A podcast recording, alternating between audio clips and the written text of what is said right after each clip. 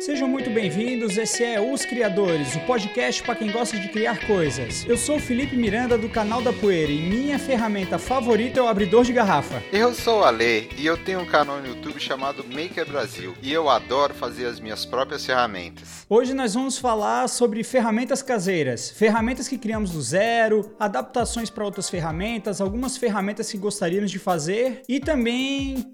por que fazer uma ferramenta ao invés de comprar? Ô Ale, vamos começar então aqui conversando um pouquinho das ferramentas que a gente tem.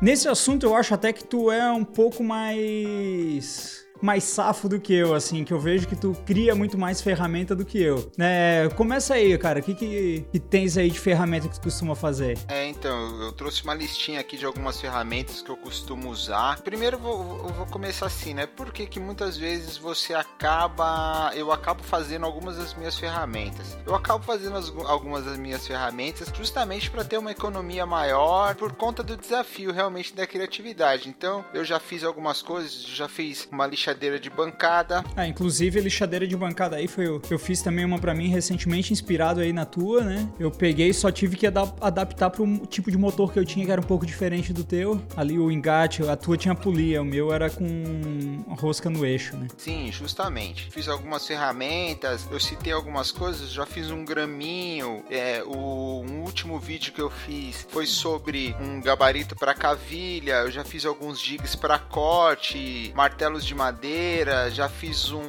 um, acho que é o vídeo que eu tenho que tem mais audiência aí, que é o torno caseiro, fiz um torno caseiro. Então, realmente assim, você usando de criatividade, você consegue fazer muitas ferramentas. A gente chegou até a discutir alguma coisa no nosso outro podcast, pra quem não lembra, né, a gente acabou até citando que algumas marcenarias, o, o pessoal que é mais antigo acabava fazendo as suas próprias ferramentas, você não tinha nem pra vender tanta ferramenta quando você tem hoje no mercado, né? Então o pessoal acabava fazendo as suas próprias ferramentas. Uhum. É, isso aí é, é verdade. Eu já, já sou um, assim, que eu, eu até faço as minhas ferramentas, só que eu não sou, digamos, muito cuidadoso com elas, assim. Eu não, não levo muito em consideração o acabamento. Eu faço ela pra funcionar, entendi, né? Eu, eu vou fazendo, vou montando, não, não tô pensando ali se o corte vai estar tá bonito, se ela vai ficar bonita, se vai ficar bem acabada, ela só tem que funcionar pra mim, né? Tanto que esse é até um dos motivos que eu não costumo muito fazer vídeo de, de gabarito, de jig, porque eu faço ele ali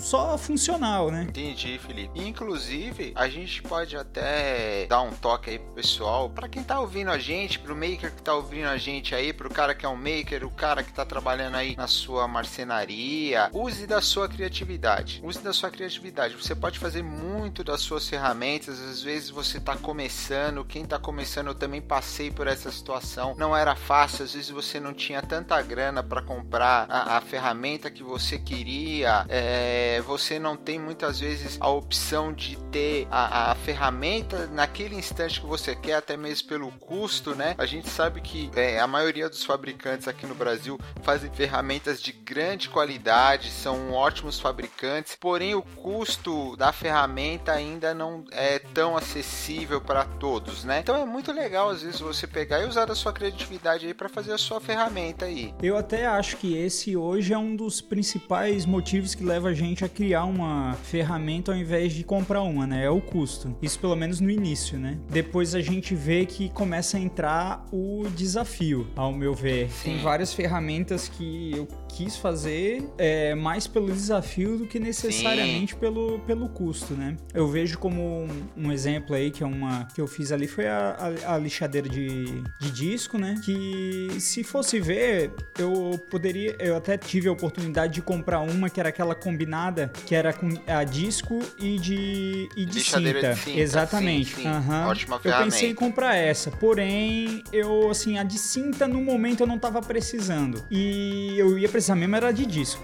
Então eu preferi assim, ah, pelo desafio, e daí juntou também o, o custo, né? Eu assim, pô, eu vou fazer. Aí vi alguns vídeos, vi a, a dificuldade que era de fazer ela, se eu ia conseguir fazer ou não, e acabei fazendo, foi muito mais fácil do que eu imaginava, e eu tô muito satisfeito com ela, cara. Assim, a gente vê assim que muitas vezes também a gente faz, começa a aparecer as coisas pra, pra melhorar, né? É, até mesmo sugestão do pessoal, já que a gente tá gravando o vídeo, a gente começa a botar a cara a tapa, né? O pessoal vai, vai opinar. Eu vi ali que vieram falar ali, pô, tinha que botar no motor mais forte, tá? Porém, eu ter botado um motorzinho de um quarto, pra mim tá dando muito certo. Porque como eu tô trabalhando com peça pequena, se eu colocasse talvez um motor mais forte, ia, claro, além do custo aumentar, né? O torque ali dele era capaz de arrancar as peças da minha mão. Eu não ia conseguir segurar a peça. São peças muito pequenas. Entendi, eu entendi. Ele é dimensionado para aquilo que você precisa e tá certo.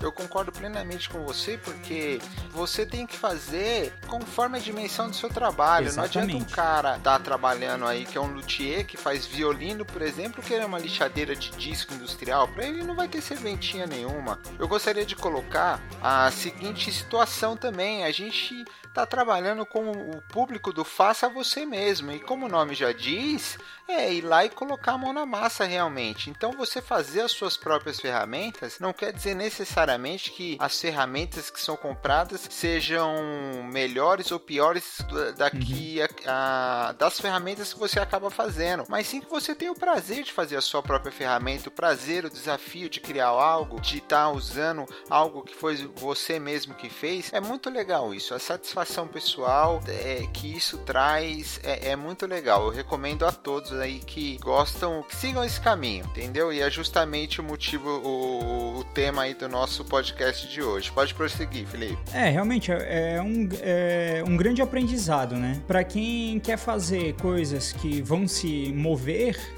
né? No caso, a construir ferramenta é um grande passo, porque tu, tu vai pensar vai pensar nelas, a, a engenharia delas, né? E aprendendo o movimento de uma, tu vai passando para outra ali, de como faz o negócio se mexer e tudo.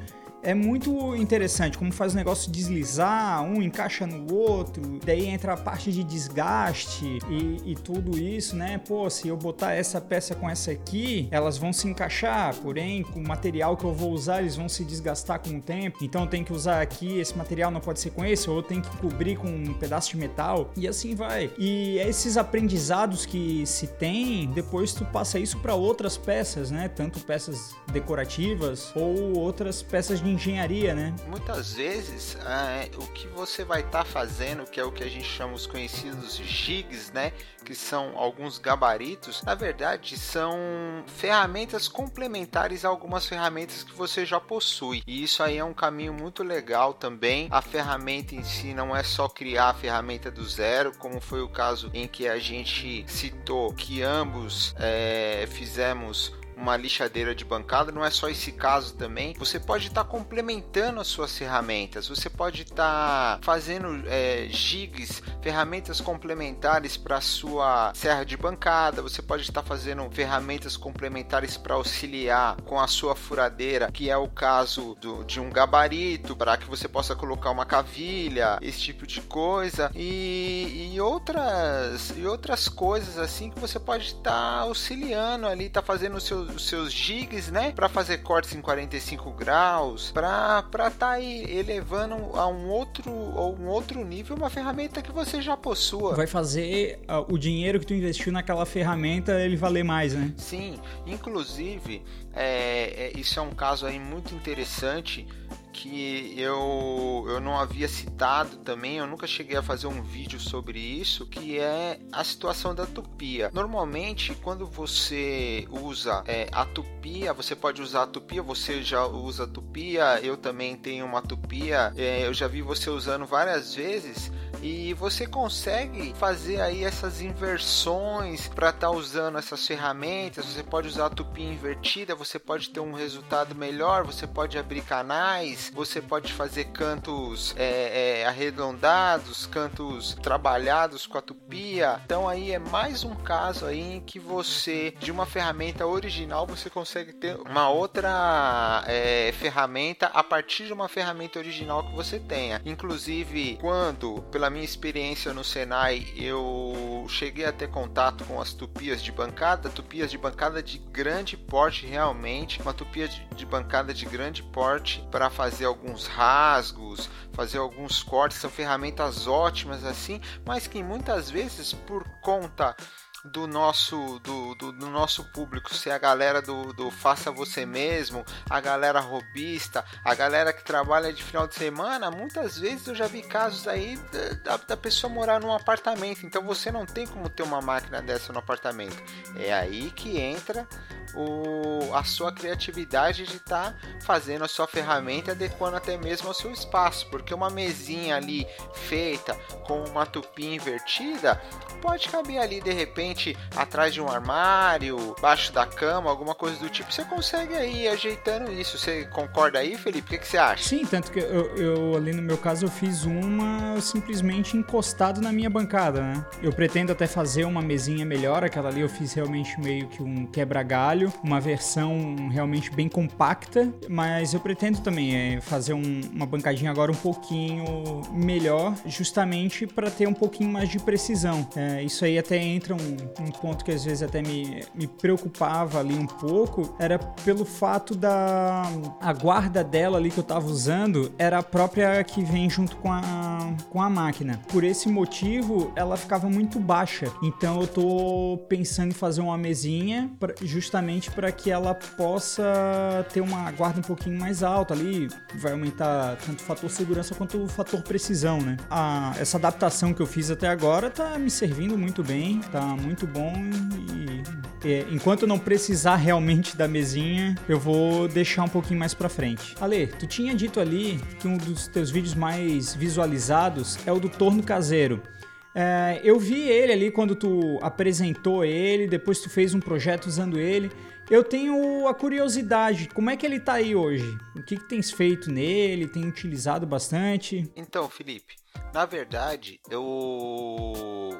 O, esse torno aí, eu tô reprojetando ele, porque eu tô trazendo ele... É... Eu vou colocar um ponto nele, porque eu percebi que realmente ele me trouxe uma certa limitação aí pelo tamanho da peça, então eu só tava conseguindo realmente fazer peças pequenas com esse torno, entendeu? Então eu quero dar um passo a mais, reprojetar ele para colocar um ponto. Mas isso aí que você acabou citando foi muito legal realmente, porque nesse, nesse torno aí eu usei muita, muita...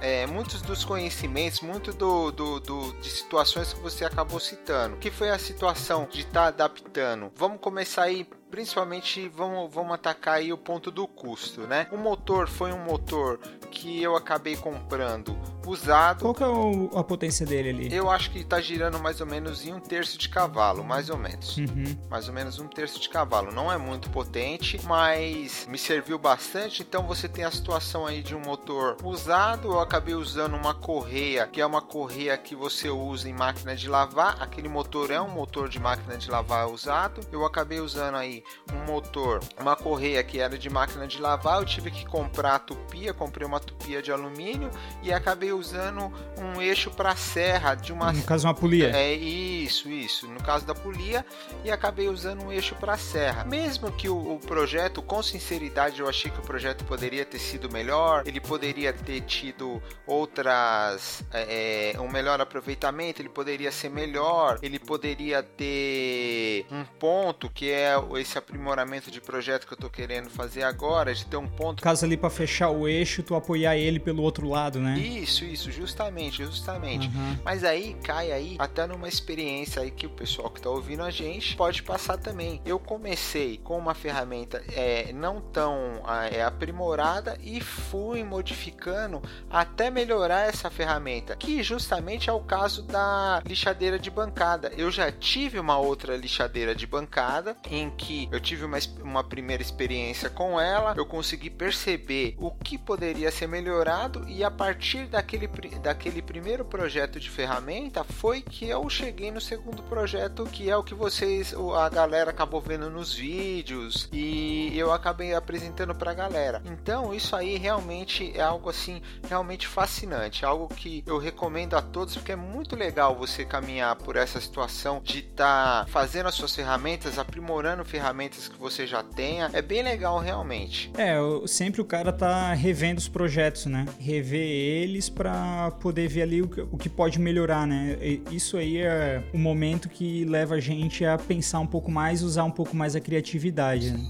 E outra, você vai se melhorando, peça a peça. Exatamente. Nada impede porque tu fez uma ferramenta que tu volte e refaça ela, ou melhore ela, né? Sim, justamente, Felipe. Isso que você tá falando, você vai passar por... A gente vai revisitar aquela ferramenta e vai aprimorando ela. É, eu ali no caso ali da lixadeira de bancada, tive várias sugestões, né? Uma delas foi de fazer a mesinha ali de apoio dela inclinável. Porém, nesse momento eu não tô precisando disso. Eu até sabia como, como fazer, já tenho a ideia de como fazer, pretendo fazer mais pra frente, porém eu não podia ficar nessa ferramenta para sempre, né? Eu tinha que fazer logo ela funcionar e pro que eu ia utilizar eu precisava de uma mesa fixa. Deixei ela, digamos, em aberto pra poder estar tá fazendo essa alteração, né? Sim. Projeto expansível, né? Depois, pra galera que joga aí videogame, vou, vou baixar um D L C depois ali pra ela, digamos assim. Vou fazer um, fazer um upgrade ali nela. Sim, sim.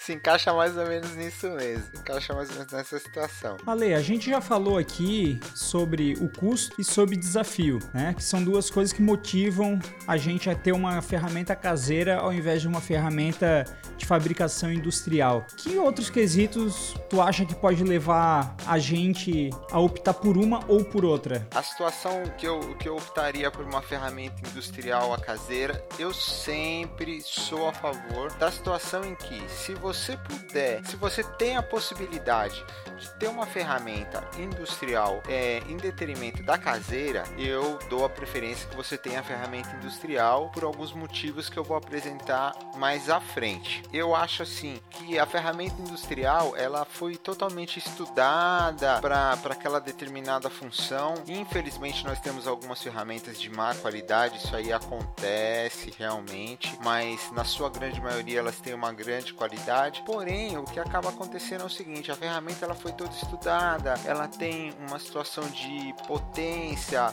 ela tem uma situação de precisão que muitas vezes, por mais que você se esforce, você não vai conseguir estar tá substituindo isso na sua ferramenta caseira. É, normalmente um projeto industrial passou ali na mão de N engenheiros e trocentos testes de qualidade para saber qual que é o material ideal para utilizar aquilo ali, os cortes e os encaixes são todos feitos muitas vezes com, com precisões micrométricas, né?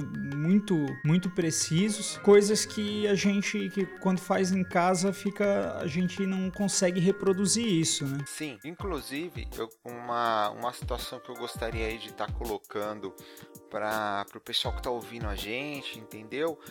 É por todo o cuidado que a gente tem. Você sabe que como youtubers, como podcasters, nós temos aí, nós somos formadores de opinião, então eu, é uma coisa que eu sempre procuro deixar o mais claro possível nos meus vídeos, que é a questão da segurança. A questão da segurança é importantíssima. Eu gostaria de colocar aqui um caso bem, bem típico que aconteceu comigo. É, eu comecei com algumas ferramentas por conta de não ter ferramentas começando e não ter como tá comprando muitas ferramentas. Eu tive uma situação de uma primeira ferramenta que era uma serra de bancada, que era feita justamente com um daqueles eixos para a serra e um motor. É, eu comecei com uma serra de bancada dessas que me serviu por um tempo curto, porém que me serviu bem. E eu também fiz uma inversão de uma ferramenta que é uma plana. Eu fiz uma inversão de plana. Então eu considero assim, do meu ponto de vista, que as três ferramentas que eu poderia chamar assim que são mais perigosas que você pode ter dentro da sua oficina são as serras circulares, seja ela de mão ou de bancada, a plana e a tupia. A plana, principalmente as planas de bancadas,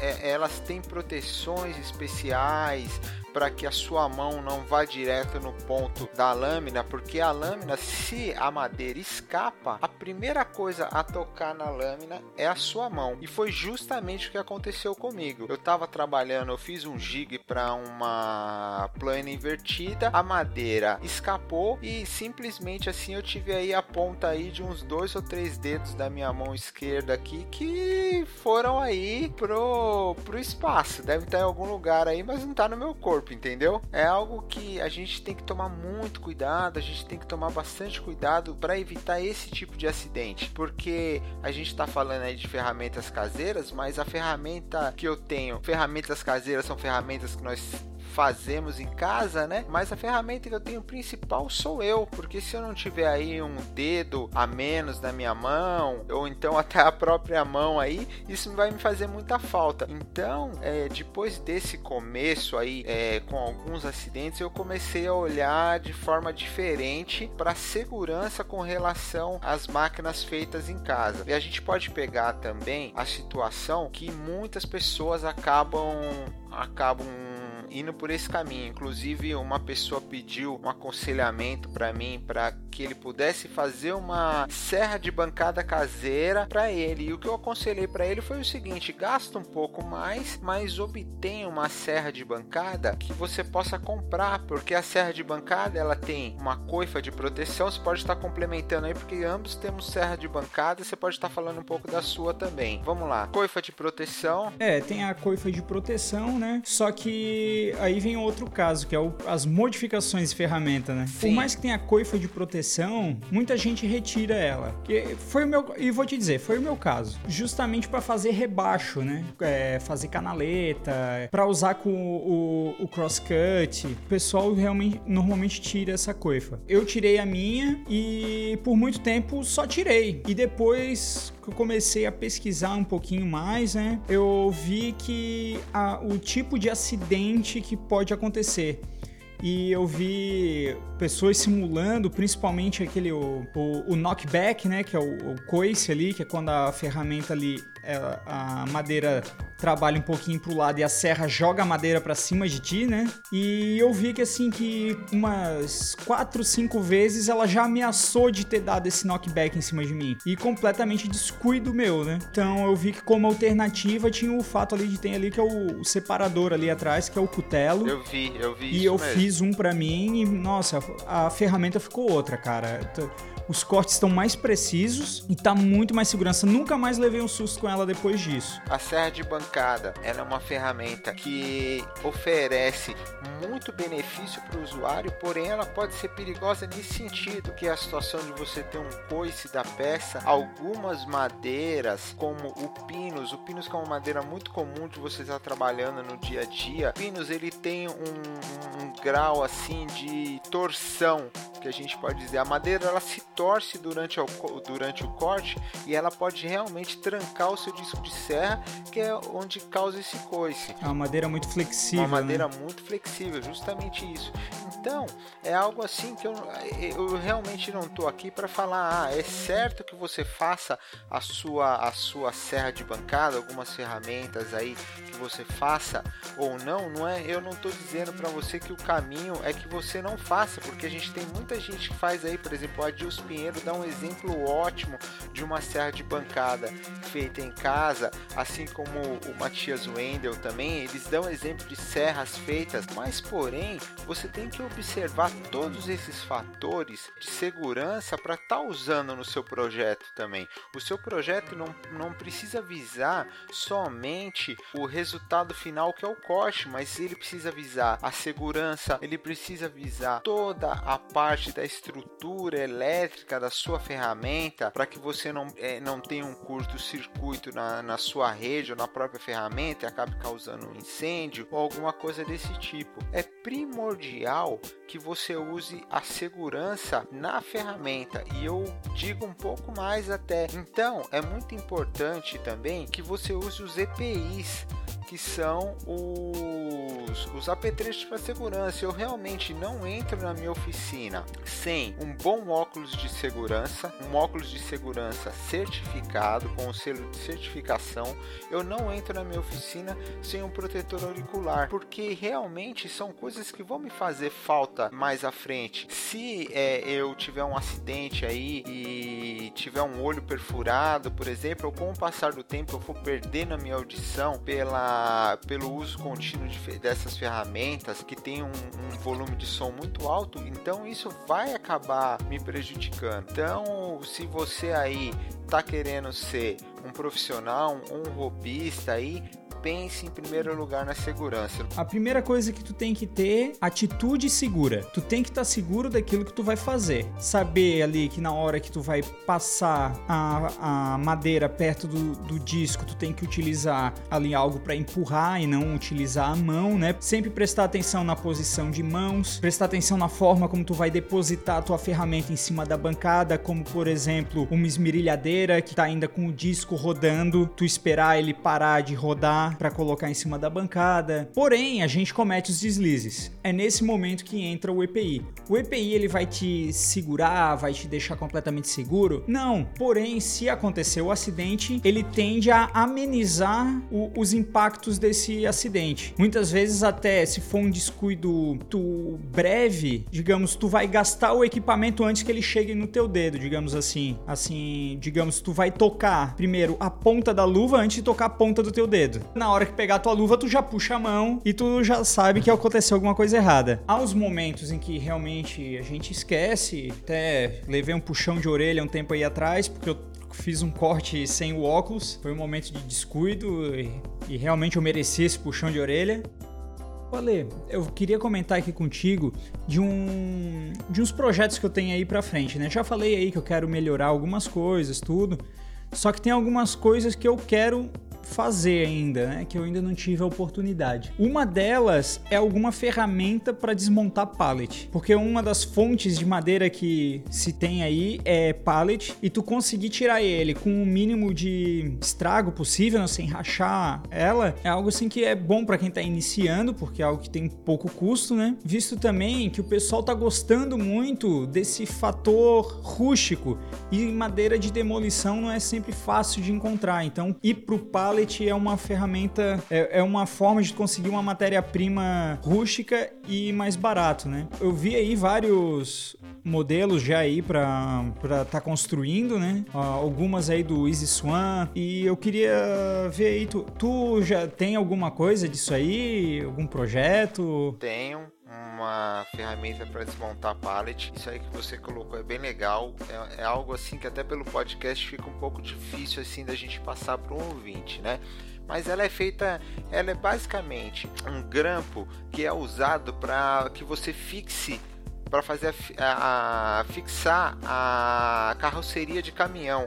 Então ela, ela é como se fosse um, uma grande ferradura bem comprida, assim como se você tivesse um grande U feito de ferro que foi soldado numa haste de metal e levou uma pequena torção aí, foi colocado algumas algumas travessas de metal para dar uma sustentação maior para você estar tá desmontando o pallet. Não, Felipe, eu até vi aqui também, eu gostaria que você falasse um pouco aí de um assunto que nós já conversamos antes aí, fora aqui do, do podcast. Fala um pouco aí, eu vi que você tem vontade aqui de estar tá fazendo uma C N C. Fala um pouquinho aí pra gente aí. Sim, eu tenho vontade de fazer C N C, né? Eu tô pensando em fazer ela, como é um projeto muito grande, eu não tenho muito conhecimento de eletrônica, de programação.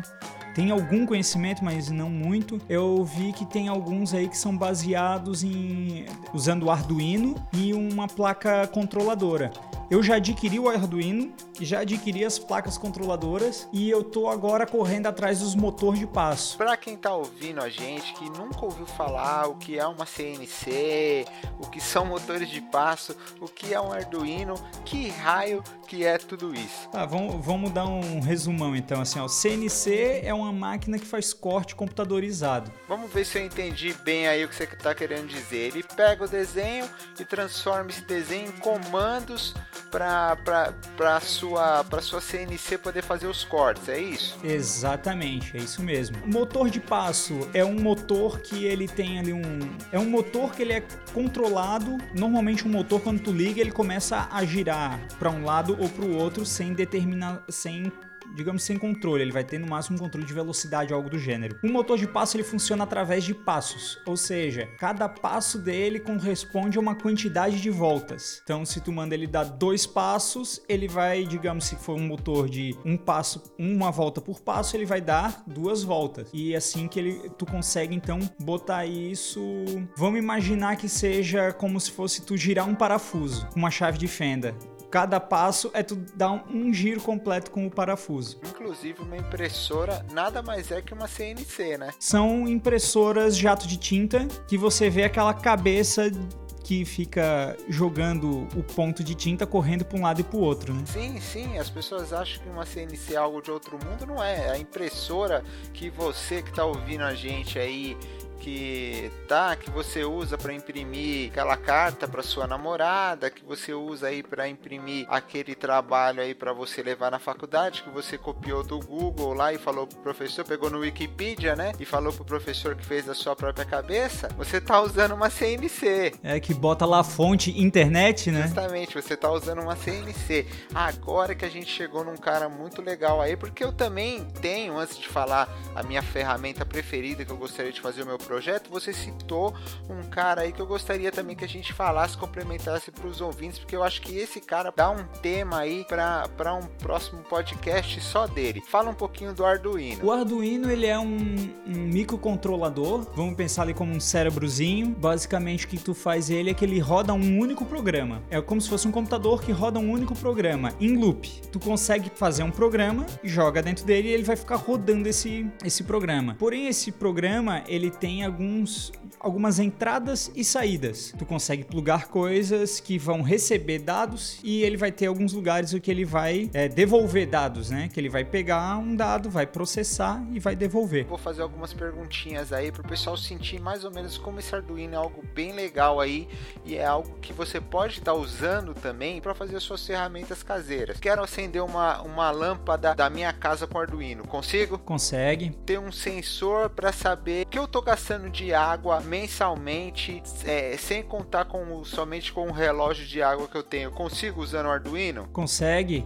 Assim, a gente vê que o Arduino ele é muito flexível. Legal, Felipe, legal, muito bem, muito bem. Então, Felipe, você, já que a gente está falando aí das ferramentas que nós gostaríamos de estar tá fazendo, eu queria colocar as minhas também, que foi o caso aí de estar tá fazendo. Eu também tenho muita vontade de fazer uma C N C, uma impressora três D também, para quem não conhece, ela também é baseada, ela também é uma C N C, só que ela consegue imprimir objetos, é, ela usa um um filamento plástico em que você pode estar tá imprimindo um objeto. Tá aí entre os projetos que eu estou trazendo, é realmente uma serra de fita. Eu já vi alguns, alguns projetos, é, eu já vi alguns vídeos de outras pessoas, inclusive aí do Matthias Wandel. Ele tem uma serra de fita. Ele não fita tem uma, ele... ele tem três. Isso, ele tem três, são três? Eu não cheguei a ver. Tre- tem três, faz pouco uma. tempo eu estava vendo as serras de fita dele, ele estava vendo, uh, para pesquisar aqui para o nosso assunto, eu tava vendo, eu entrei no site dele e eu vi ele falando lá das serras dele e ele mostrou as três dele. Ele tinha uma, eu acho que era de dezoito, depois uma de dezesseis e a última que ele fez foi uma de catorze polegadas. Mas tu falou ali do, do Matthias Wandel, né, cara?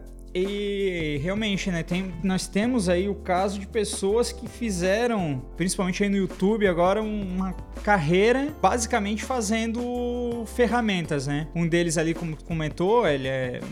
Uh, se não me engano, ele é canadense, que é o Matthias Wandel. E quem mais aí tu, tu conhece aí, o, o Ale? Então, cara, assim, eu tenho, algum, eu tenho muita gente, muita gente que eu gostaria de estar falando, mas aí se a gente fosse começar a falar de todo mundo aqui, a gente ia ficar por horas e horas e horas aqui falando aí.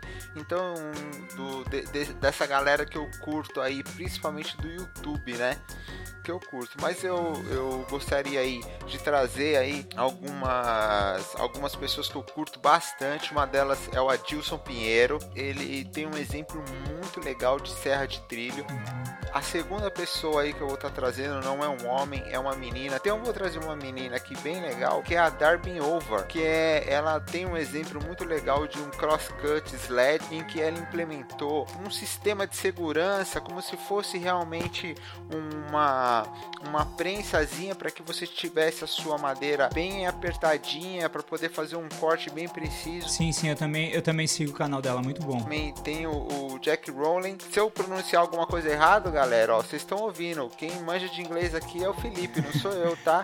Ele só escreve os textos. Ah, tá. Então vamos lá.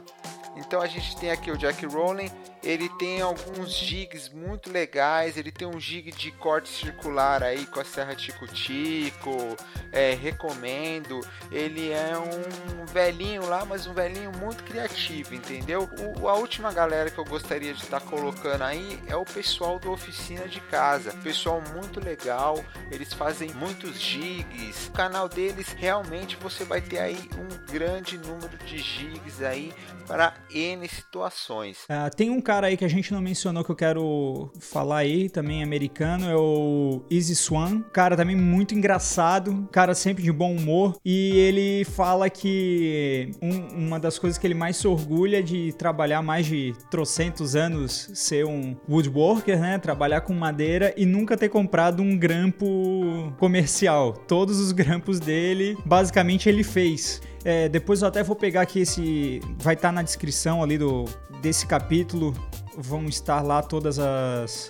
esses canais aqui que a gente, a gente citou. Então, se quiser depois ver, acessa lá. Vai estar tá lá no canaldapoeira.com.br barra os criadores. Acessa lá a parte desse episódio que você vai, vai conseguir ver todos esses links aí. Então, acho que a gente já tem aí é, bastante papo aí. Como a gente já comentou aí bastante coisa. Falamos até do Arduino aí, que pode ser um, um capítulo à parte aí. Podemos, às vezes, ver aí de trazer alguém que seja um pouquinho mais especializado aí num um próximo episódio. episódio. Ale? Então, pessoal, gostaria de mandar um grande abraço para vocês. Vocês realmente estão de parabéns por ter aguentado a gente falar tanto tempo aí para vocês aí. Um abração, a gente ama vocês de coração. Gostaria de convidar a todos vocês aí para darem um pulo lá no meu canal. Vocês podem estar visitando o meu canal no YouTube, que é o w w w ponto youtube ponto com barra c barra Maker Brasil. Vocês tão, vão me ver lá, entendeu? Eu fazendo as minhas gracinhas e fazendo os meus giros.